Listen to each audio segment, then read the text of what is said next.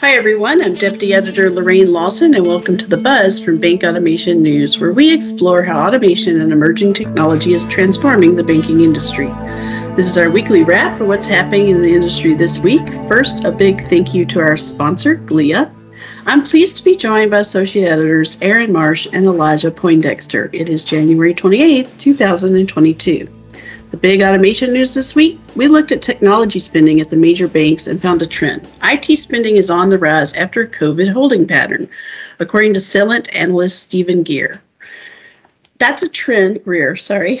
That's a trend driven by fintechs, customer engagement, and desire for more efficiencies, which I think will translate into more automation.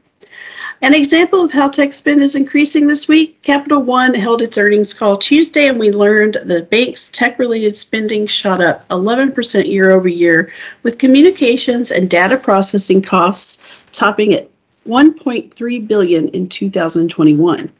CEO Richard Fair, Rich Fairbank also shared that tech labor costs are the elephant in the room for banks, which means that technology talent trying to bring in those IT workers will drive tech spending in the coming year as banks, fintechs, and technology companies alike compete for talent. Capital One thinks it's well positioned to weather the tech talent battle, and I love this quote. Fairbank said, I want to savor that for a second. Um, he's, he also said that one of the reasons that they are savoring that moment is they have already built out their in house talent, uh, whereas a lot of banks and companies have outsourced it. So they have already have a big engineering division uh, at Capital One, and he said that they are a, uh, a magnet for tech talent. Aaron, you talked with citizens about their budgeting. What did you learn about their plans? Um, I think I heard some of the same things, Lorraine. I spoke with uh, Michael Rutledge at, at Citizens, and he was telling me, first of all, that within the last uh, you know two three years or so they have brought on fully 50, like 50% half of their current IT staff.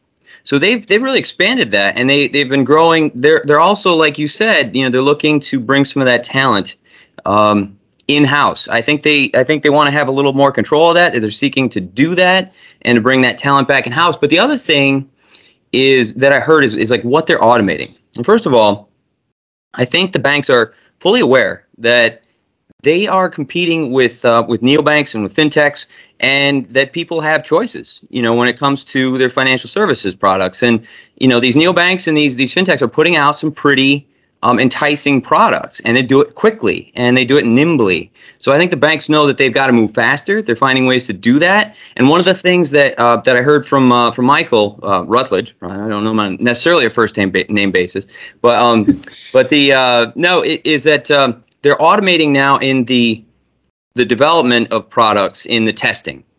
So if we can automate some of the development um, stages of of new products, bringing them to market, and we can we can kind of speed through that a little bit more quickly. That's one um, that's one area where these uh, where citizens at least is looking to pick up um, some of the slack that I think has been there in in um, the recent years.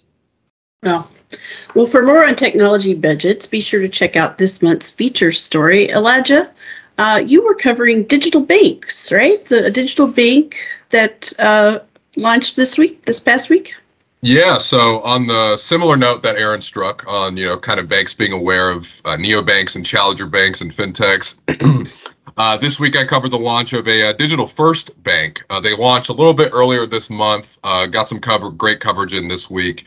It's a digital first bank with a community banking approach. they're called Locality Bank. they operate out of South Florida, and they obviously the Miami area is kind of where they operate at right now. Uh, they operate on this kind of hybrid digital strategy. So, in terms of their community banking approach, they still operate, you know, a physical branch, but the crux of their business, uh, and the CTO I spoke to, Mr. Corey LeBlanc, uh, was quick to point out that, you know, it's the digital offering. That's the most important thing. Uh, and that's built on their Nymbus core and cloud framework. So that is the obviously the core provider uh, they partnered with. Uh, and what's so interesting is that Nymbus gave them the opportunity to sort of build into and take from uh, an open API library, uh, which lets them kind of build their own custom APIs as well. So this let the let the bank uh, sort of sidestep super costly uh, digital build. So they they kind of sidestepped you know any new hardware, software. They didn't have to hire a bunch of employees just for that tech rollout. They could just jump on a Nymbus and get the ball really rolling in terms of, okay, well, what do we want our tech offering to look like? What do we want our sort of strate- strategic, uh, you know, sort of outlook to look like? Uh, it really helped them get the ball rolling on that. Uh, and then during and after the launch, uh, you know, something very interesting about it is that for a digital bank, for a truly digital bank, even if they do operate, you know, a physical branch or two, you're always innovating. You're always innovating. You're always incubating ideas. You're always tweaking processes. That's the most important thing because when you're operating in that sort of startup or digital bank or challenger bank space, whatever you want to call it, the number one thing you can offer to people is digital innovation. And of course, digital innovation changes every day, every second, every week. Uh, so that's the most important thing. And so, Mr. LeBlanc, when speaking to him, he mentioned that you know the product that we have now, the product that was in beta testing, the product that will be you know out on the market day 90, and the product that's out on day 365, they will all be different because internal and external needs uh, change process requirements, and so we're always going to adapt to that uh, and obviously new and existing challenger banks, as well as big banks who want to kind of improve their tech and digital offering, uh, they can learn from that. So super duper interesting. And Aaron, you uh, related to digital banks, you looked this week at at the personnel needs or the characteristics of good digital bank workers. What what differentiates a digital bank worker from just your regular bank worker? Ooh, this was uh that was Quontic um, bank. You know, basically coming from a format of a you know some years ago as a New York City community bank, um, and Quontic has been doing some very interesting things. They launched. Uh, for example, um, I think it was in late, it was like around September 2020, they launched a um, uh, a checking account that gives members benefits. It pays them benefits and rewards in Bitcoin.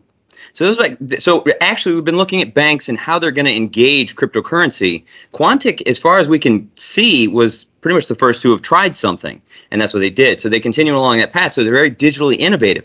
What they did was in uh, last August they fully shut down their physical branch presence. That's it. So now all digital. Um, and it, this is, I think, such an important discussion because it's like, well, you just completely changed the job from someone who's going to be like a financial advisor and you're going to work at a branch and you're going to deal with people in sort of physical engagement you can do more in some ways certainly digitally you can you can uh, the bank itself can open up an enormous nationwide talent pool and they've done that they went from like you know being mostly concentrated like 100 i think 139 workers um, a few years a few years back um, or right during the, the, the onset of the pandemic um, lockdowns and things, about 139 workers, and they have now expanded in, uh, into 35 states.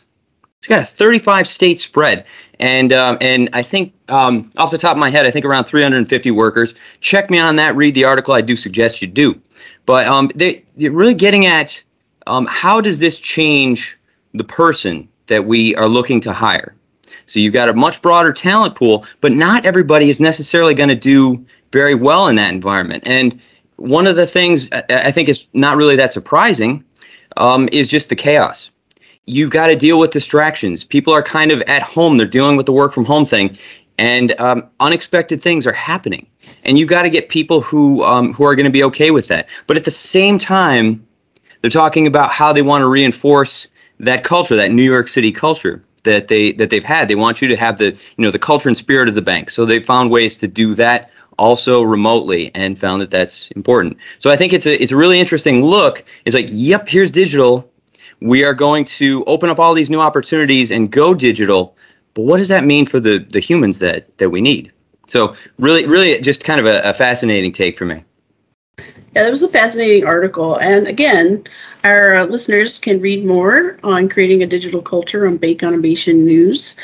Also, this week, Finastra held its Forum America's Enterprise Virtual Conference, and we did attend a few sessions from that, and we will have more reporting on that next week in terms of what we learned uh, while attending that event. So, what else is ahead for next week, guys?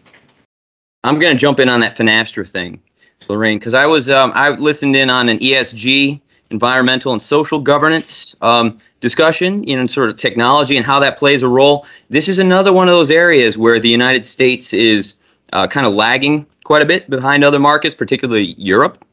Um, but this is a big thing there, and as we've seen with a lot of these trends um, with banks, is that um, the the they develop in in these other markets, and then they eventually kind of become um, a big thing in the United States as well. They catch on.